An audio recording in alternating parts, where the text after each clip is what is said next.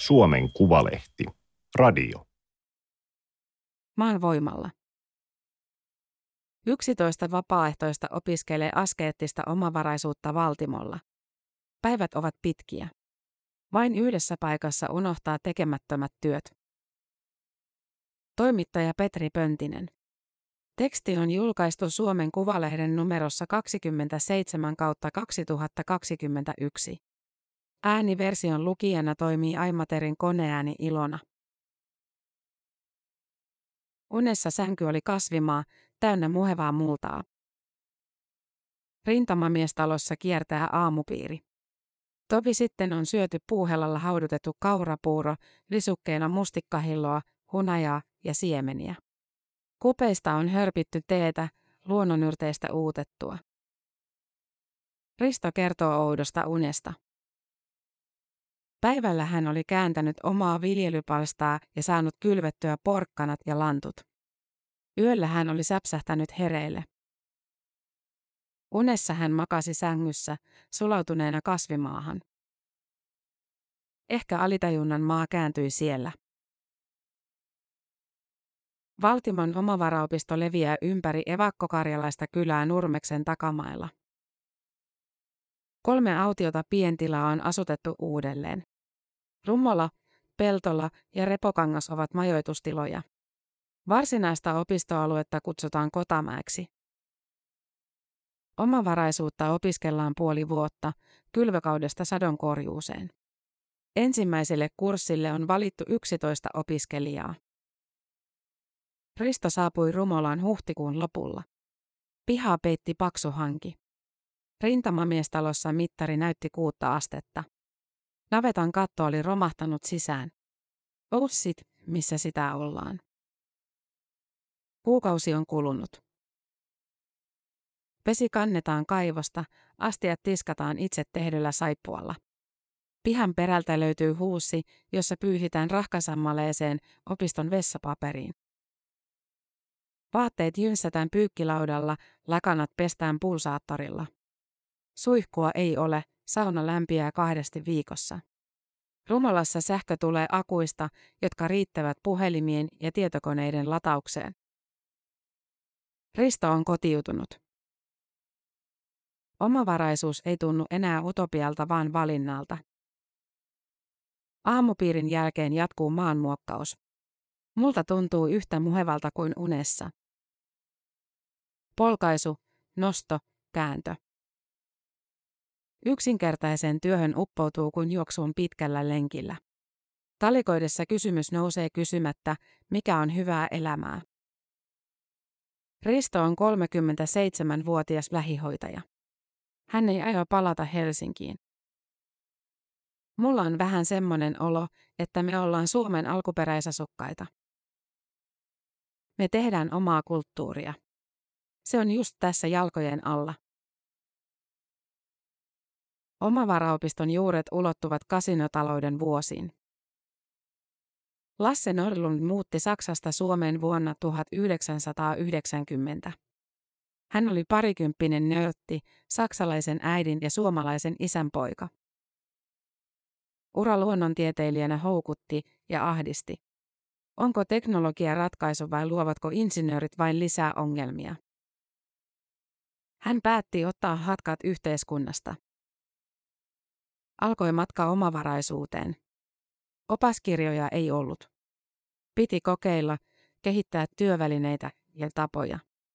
Tutkijan uteliaisuus heräsi uudelleen. Irtiotto vapautti. Sai tehdä mitä lystäsi. Norlund kirjoitti elämämme perusteesta pamfletissaan, omavaraisuudesta tuli minulle synonyymi omantunnon vapaudelle. Hän teki käsitöitä, rakensi, viljeli, keräsi sieniä ja marjoja. Ajan mittaan selvisi, että viiden aarin kasvimaa, 500 neliötä, riitti ruokkimaan yhden ihmisen. Rahaa tarvitsi vähimmillään 50 euroa vuodessa. Vuonna 2004 Valtimolle saapui käsityönopettaja Maria Dorf oppimaan vaatteiden tekoa perinteisin tavoin. Erakko ja opettaja rakastuivat. Perheeseen syntyi aamu, sitten Justus. Lapset leikkivät pellon reunalla, kun vanhemmat kylvivät ja kitkivät. Ruokapöytään ostettiin maitoa, rasvoja ja viljatuotteita äidin myymillä käsitöillä. Vuonna 2016 ystävä lähetti kirjeen Ruotsista. Perustakaa omavaraisuusopisto, samanlainen kuin Skattung Kyyn. Vierailu pienessä kylässä Taalenmaalla antoi ideoita, aamupiirit, viikkokokoukset, yhteiset ruoanlaitot, opiskelijoiden kasvimaat. Valtimon omavaraopiston kumppaniksi tuli Kainuun opisto, kurssi osaksi sen tarjontaa. Torttiopiston motto, elämää varten, sopii yhteiseksi teemaksi. Omavaraisuudesta ei tingitty. Jokainen kurssi pyrkii viljelemään ja keräämään ruoan seuraavan vuoden opiskelijoille. Vuoden 2021 hakuilmoituksessa muistutettiin, kurssi on fyysisesti ja henkisesti vaativa. Aamupiirissä iskuryhmä hälytetään Peltolan pellolle. Sateiden jäljiltä vesi lainehtii lätäköinä. Maa on tiivistä savea, humus on haihtunut pakettipellosta. On silti yritettävä, kesytettävä jankko puutarhapalstoiksi. Vesi on poistettava ensiksi. Märkä maa ei lämpene eikä pehmeää savea muokkaa penkeiksi. Lapiot esiin ja kaivamaan syviä ojia.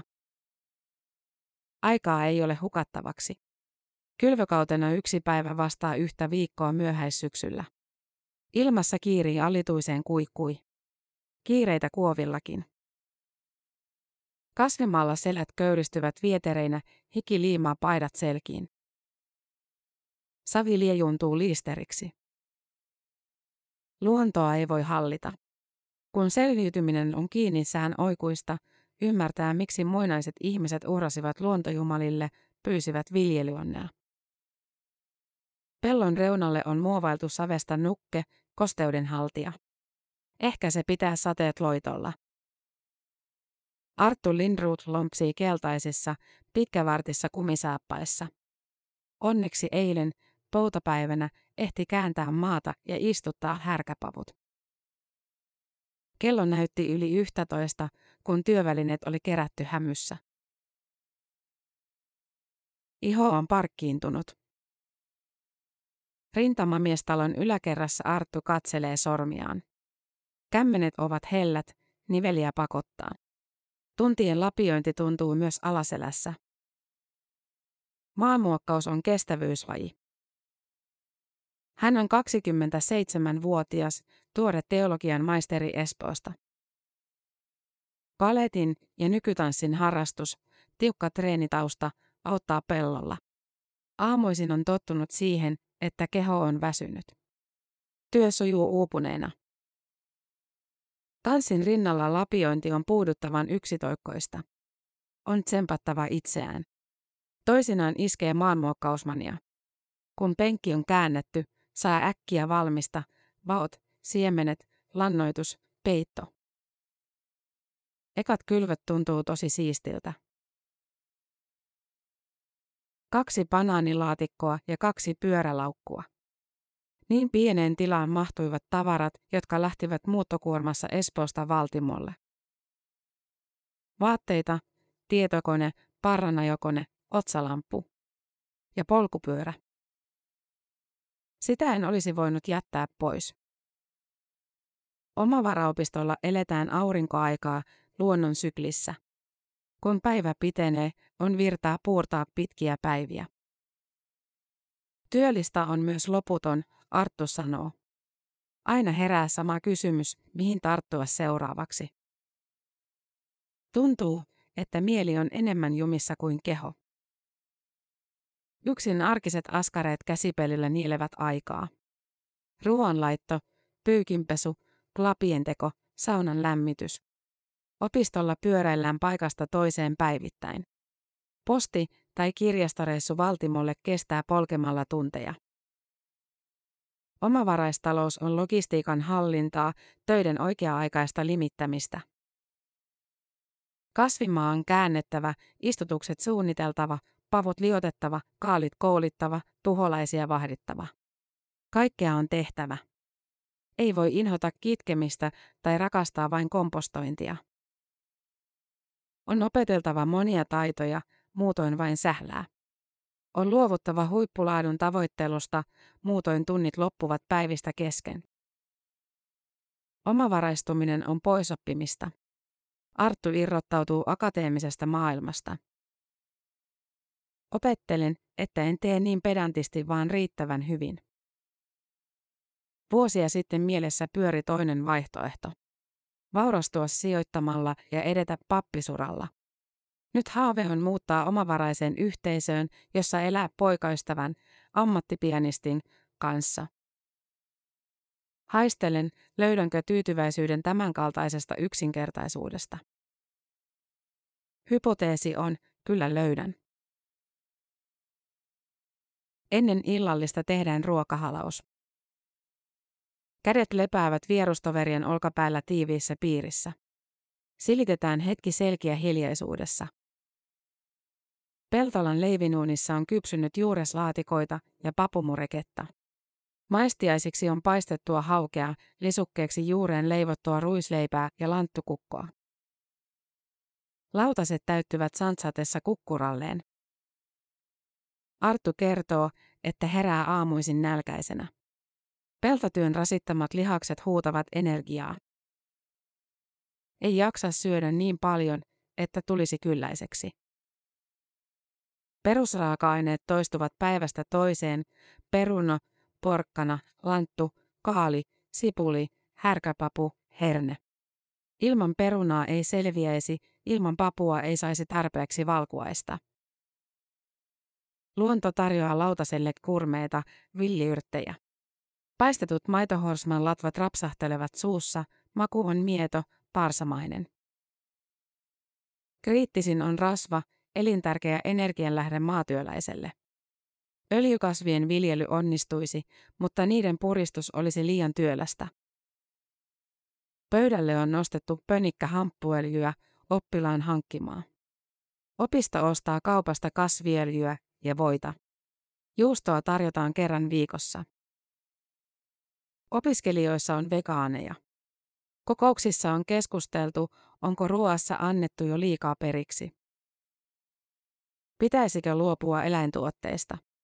Syödä vain sitä, mitä itse viljellään ja kerätään.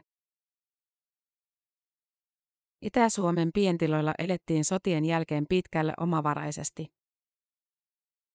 Viljeltiin, kalastettiin, kaadettiin polttopuut. Navetassa ammui pieni karja, hevonen hirnoi tallissa, traktori pärisi pellolla. Rahaa liikkui vähän. Se, mitä ei itse pystytty tekemään, vaihdettiin maitoon tai työhön. Repokankaan pihassa nököttää 1950-luvun Nuffield muistomerkki jälleenrakennuksen maasta. Omavaraopistossa traktori on turhake, kasametallia. Lasse Norlun havahtui aikoinaan, miten maatalous, aurinkoenergian hyödyntäjä, oli muuttunut öljyn suurkuluttajaksi. Edullinen polttoaine lisäsi koneiden käyttöä ja syrjäytti ihmistyön. Litra bensaa tai diisseliä vastasi kahden viikon ruumiillista uurastusta tuhannen euron palkkaa. Teknologia tehosti viljelyä ja halvensi ruoan hintaa, mutta piiloon jäi valtava fossiilitalous, koneiden valmistus, polttoaineet, lannoitteet.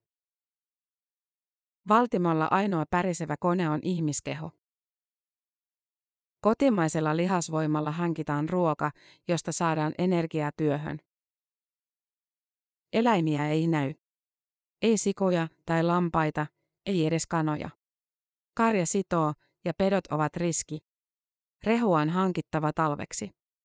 Enemmän energiaa ravinnoksi pystyy hankkimaan viljelemällä kuin eläintenpidolla, Norlund on laskenut. Ravirattaat opistolta löytyy, mutta ei hevosta. Kärryjä vedetään jalkaisin, kyydissä kulkee tavaraa talolta toiselle. Siellä on aarre. Rumolan navetan vieressä on maahan kaivettu allas. Pinnalla lilluu neonvihreää levää. Pohjalle on laskeutunut edelliseltä omistajalta jäänyt arvotavara, lietellanta. Aikanaan allas tyhjennetään ja lanta kuskataan ravinteeksi kasvimaille. Siilosta on löytynyt vanhaa säilörehua. Sekin päätyy pellolle, samoin navetan maatunut lanta ja huussin kompostoitavat ihmisjätökset. Peltolan sisävessan likakaivon tyhjennystä suunnitellaan. Sieltä voi tulla löyhkä, Risto epäilee. Arttua hymyilyttää. Sitä toivotaan. Täällä paska on arvokkaampaa kuin kulta, Risto sanoo. Arttu ei kiistä. Kultaa ei voi syödä. Kaikki kiertää ja kierrätetään. Lietealtaan verkkoaitaa revitään joukolla irti, se kelpaa omenapuiden suojaksi. Pieni porukka valitsee ja pesee kiuaskiviä, sähkösauna muutetaan omavaraiseksi puulle. Rumalassa työskennellään alkuviikko. Ilmapiiri on kuin lasten kesäleirillä, riemukas ja puuhakas. Opiskelijoille on muistutettu, elätte kuheruskuukautta. Arki koittaa, se on varmaa. Tulee huonoja päiviä, väsyttää ja kenkuttaa. Silloin kannattaa keskittyä pieneen askareeseen, vaikka vain yhden naulan lyömiseen. Omavaraistuminen on henkinen maraton. Hyvällä tuulella jaksaa vuodesta toiseen. Jos uupuu, on pakko luovuttaa. Ei ole väliä, montako kiloa saa nostettua perunaa syksyllä. Viivi istuu aitan kuistilla. Ilta-aurinko lämmittää ihoa. Itselleni tärkeää on parantua ja tervehtyä. Paini täytti elämän 12-vuotiaana. Kolme harjoitusta päivässä, tavoite menestyä maailman huipulla. Minä kuva särkyi, kun vammat ja ylikunto lopettivat urheiluuran. Uskonto täytti painin jättämän aukon. Hän vaelsi 18-vuotiaana 2000 kilometriä Santiago de Compostelaan, Pohjois-Espanjaan. Kiersi ja tutustui ankariin katolisiin luostareihin Ranskassa. Hengellisessä etsinnässä kohtasi aitoa viisautta ja lähimmäisen rakkautta, mutta myös uskonnollista fundamentalismia. Enkä vähiten omasta itsestäni. Omavaraopisto on omanlaisensa maallinen luostari puutarhoineen. Elämän yksinkertaisuus, fyysinen työ, maadoittaa. Keho on niin läsnä, sitä ei voi paeta. Enää ei kaipaa suuria aatteita, vaan pientä arkea. Jokainen tapahtuma tuntuu merkitykselliseltä. Katiskalla käynti, Värttinän koukun veisto, siementen kylvö. Selkä, urheiluuron kuluttama, on kestänyt. Maatyö on avannut tunnon tavallisuuden pyhyydestä. Iltaisin on tehnyt mieli polkea läheiselle Sasonalle, istua hiljaisuudessa ja rukoilla. Hiljan posti kantoi kirjeen 28-vuotiaalle entiselle helsinkiläiselle, tervetuloa asukkaaksi Nurmekseen. Lahjaksi ruisleipä ja Ylä-Karjala lehti kuukaudeksi. Nurmeslaistuminen on symboli sille, että olen uskaltanut hypätä, kohdata elämän sellaisenaan. Letit heiluvat hiekkatiellä, korvanapeissa soi musiikki. Nainen kävelee kumisaappaissa Rumolan aamupiiriin. Pyörä on jäänyt Peltolan majapaikkaan. Reidet ovat jumissa paljosta polkemisesta. Iltapäivällä hän kävelee hiekkatietä takaisin, viisi kilometriä paljon jaloin. Saappaat ovat hiertäneet rakkoja. Venla on kurssin toiseksi nuorin, 21-vuotias. Vanhempien kotitalo on Tampereella, metsän ja teollisuusalueen välissä. Lapsena suretti, kun kotimetsää hakattiin. Ja ahdisti, kun kaatopaikat täyttyivät hylätyistä tavaroista. Valtimolla elää toimivammassa kiertokulussa luonnon kanssa ja kokee sen herkkyyden. Tulevaisuus on auki. Kokeilla äärimmäisyyttä, vetäytyä erakoksi metsään kuten Lasse teki parikymppisenä. Etsiä omavarainen yhteisö, jossa asua ja opiskella. Vai jäädä kaupunkiin, hakea yliopistoon ja muuttaa yhteiskuntaa sisältäpäin. Halu parantaa maailmaa on niin syvällä itsessäni. Ilmastokriisi ja luontokato huolettavat. Sama kysymys askarruttaa kuin Lassea nuorena. Ratkaisevatko insinöörit ongelmat? Vai lisäävätkö keksinnöt luonnon riistoa? On kuin seisoisi teidän risteyksessä. Biologia kiinnostaa alana enemmän kuin bioteknologia, jolla ihminen pyrkii hallitsemaan luontoa. Oma varaopisto tuntuu oikealta pysähdyspaikalta. Mutta kuukausi ennen muuttoa Valtimolle oli herännyt epäilys. Onko kurssi armeijan leiri? Tai jonkinlainen kultti, jota Lasse johtaa? Ei kyllä ole. Tämä tuntuu perheeltä. Järjestely on poikkeuksellinen. Maria Dorf johtaa opistoa, vetää aamupiirit ja opettaa päivittäin. Kurssilla vierailee useita erikoisalojen opettajia. Lasse Norlundilla ei ole virallista asemaa. Hän ilmestyy omia aikojaan, opettaa taitoja tai luennoi ja poistuu sitten paikalta. Lassen henki leijailee opiskelijoiden puheissa. On se ihmeellinen mies. Älykkään tuntemani ihminen. Renessanssinen tietopankki. Tuuheat hiukset laskeutuvat olkapäille, yläruumista peittää kauhtunut näikin verryttelytakki. Suussa töröttää katkenut etuhammas, kuin reikä valkoisessa aidassa. Lasse Norlund hörppii aamuteita kotonaan vanhassa rintamamiestalossa. Väitän, että tiedän paljon manipuloinnista, aivopesutekniikoista. Oikeasti haluan olla rauhassa ihmisiltä. Opiston verkkosivuilla lukee, viljelkää ja itsellistykää. Se on kurssin tavoite. Kasvattaa itsenäisiä ajattelijoita ja osaajia. Kun luottaa itseensä, ei kaipaa vahvaa johtajaa. Emme halua Lassen ja Marian kopioita. Tämä ei ole kloonaustehdas. Valtimolla opetetaan ankaraa versiota omavaraisuudesta. Alkeellinen, pelkistetty elämä kiehtoo. Vuosikymmenien mittaan Norlun on tavannut hämmentävän erilaista väkeä. Luontomystikoita ja taiteilijoita, aktivisteja ja tutkijoita, upseereja ja poliitikkoja. Valtamedia ja vaihtoehtolehdet ovat kirjoittaneet Mad Ventures on vierailut Valtimolla. Antti Salminen, taideyliopiston vieraileva professori, tekee kirjaa Norlundista. Omavaraisuutta tavoitellaan eri syin. Kuka pakenee palkkatyötä, kuka palaa luontoon. Kuka toivoo autiotilojen asutusta, kuka uutta tapaa kotouttaa pakolaisia. Ketä inspiroi kansallismielisyys, ketä kriisivalmius. Opiston arki ei järkkyisi, jos rajat sulkeutuisivat poikkeusoloissa. Viljely ei riipu tuontituotteesta, öljystä ja lannoitteista. Kriisissä suomalaiset sopeutuisivat nopeasti omavaraisuuteen, Norlund uskoo. Mutta ei ole taitoja eikä tietoja toteuttaa askeettista elämäntapaa. Veikkaan, että meidän opiskelijat pystyisivät toimimaan tositilanteessa. Papa, papa.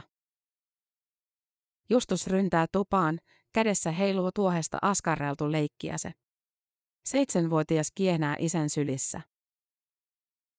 Norlun on elänyt yli puolet 56 ikävuodestaan omavaraisesti. Kun katsoo taaksepäin, näkee kaaren, eri vaiheet. Parikymppinen kokeilee ja tekee aluevaltauksia, kolmikymppinen täydentää ja hioo taitojaan, viisikymppinen tallentaa ja jakaa oppimaansa. Kun voimat hiipuvat, vanhuksena siirtää perinnön jatkajalle. Omavaraistuminen on jotakuinkin elämänpituinen projekti. Harva opiskelija uskoo selviytyvänsä omillaan. Tai edes haluaa. On helpompaa, kun ympärillä elää samanhenkisiä. Pellolla jaksaa kuokkia kauemmin kaksistaan. Ja selviää vähemmällä, kun polttopuut hakkaa ja ruoan valmistaa kimpassa. Ehdottomasti kannattaa aloittaa yksin, Norlund sanoo. Se on ainoa tapa selvittää, missä menevät omat henkiset ja fyysiset rajat. Hän tietää lukuisia epäonnistuneita yhteisökokeiluja. Ei toimi, vaikka ystävät viljelevät yhdessä. Jokainen kantaa mukanaan menneisyyden luurangot.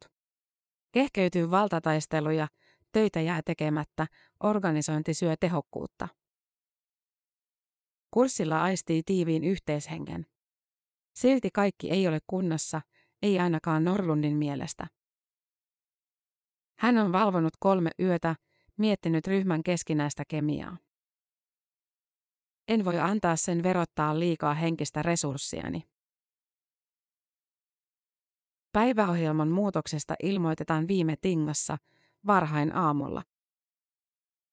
Peltolan tuvassa tuoksuu leivinuunissa haudutettu puuro. Kun lautaset ovat tyhjät, opiskelijat astelevat portaat rintamamiestalon yläkertaan. Kokous kestää kolme ja puoli tuntia. Lounaalle, kasviskeitolle, laskeutuu hiljainen joukko. Halaillaan, vaihdetaan katseita, kuiskutellaan. Yllättäen koolle kutsutun kokouksen kulusta ei haluta puhua ruokapöydässä. Kaikki mitä on sanottu, on jäänyt suljetun oven taakse. Norlun lähtee hakemaan rehukuormaa Rumolasta. Suoria keskusteluja ei pidä pelätä eikä pelästyä, hän sanoo. Jännitteet kuuluvat yhteisöön, mutta ne on purettava ajoissa. Kurssi kestää myöhään syksyyn, lokakuun loppuun.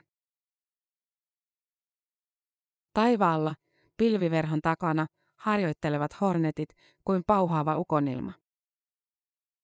Peltolon pihasaunan piipusta nousee savukiekura. Pönttökiukaaseen on sytytetty tuli puolilta päivin. Tepoilin öljytynnyrit on otettu uusio käyttöön. Saunassa pöntöstä on tehty kiukaan runko, talon nurkkajuuressa teräsastiat keräävät sadevettä. Kuudelta alkaa yhteissauna. Kiuas luovuttaa pehmeän löylyn, kun kiville luo hitaasti vettä. Mittari Mitsubisin vanha liikelahja näyttää 70 astetta. Tauolla kylpiät kävelevät savisen kasvimaan ohi rantaan. Tumma, Vuolasjoki kutsuu uimaan. Saunoa kukaan ei jätä väliin. Se on ainoa paikka, jossa unohtaa toviksi tekemättömät työt. Tämä oli Suomen Kuvalehden juttu maan voimalla. Ääniversion lukijana toimi Aimaterin koneääni Ilona.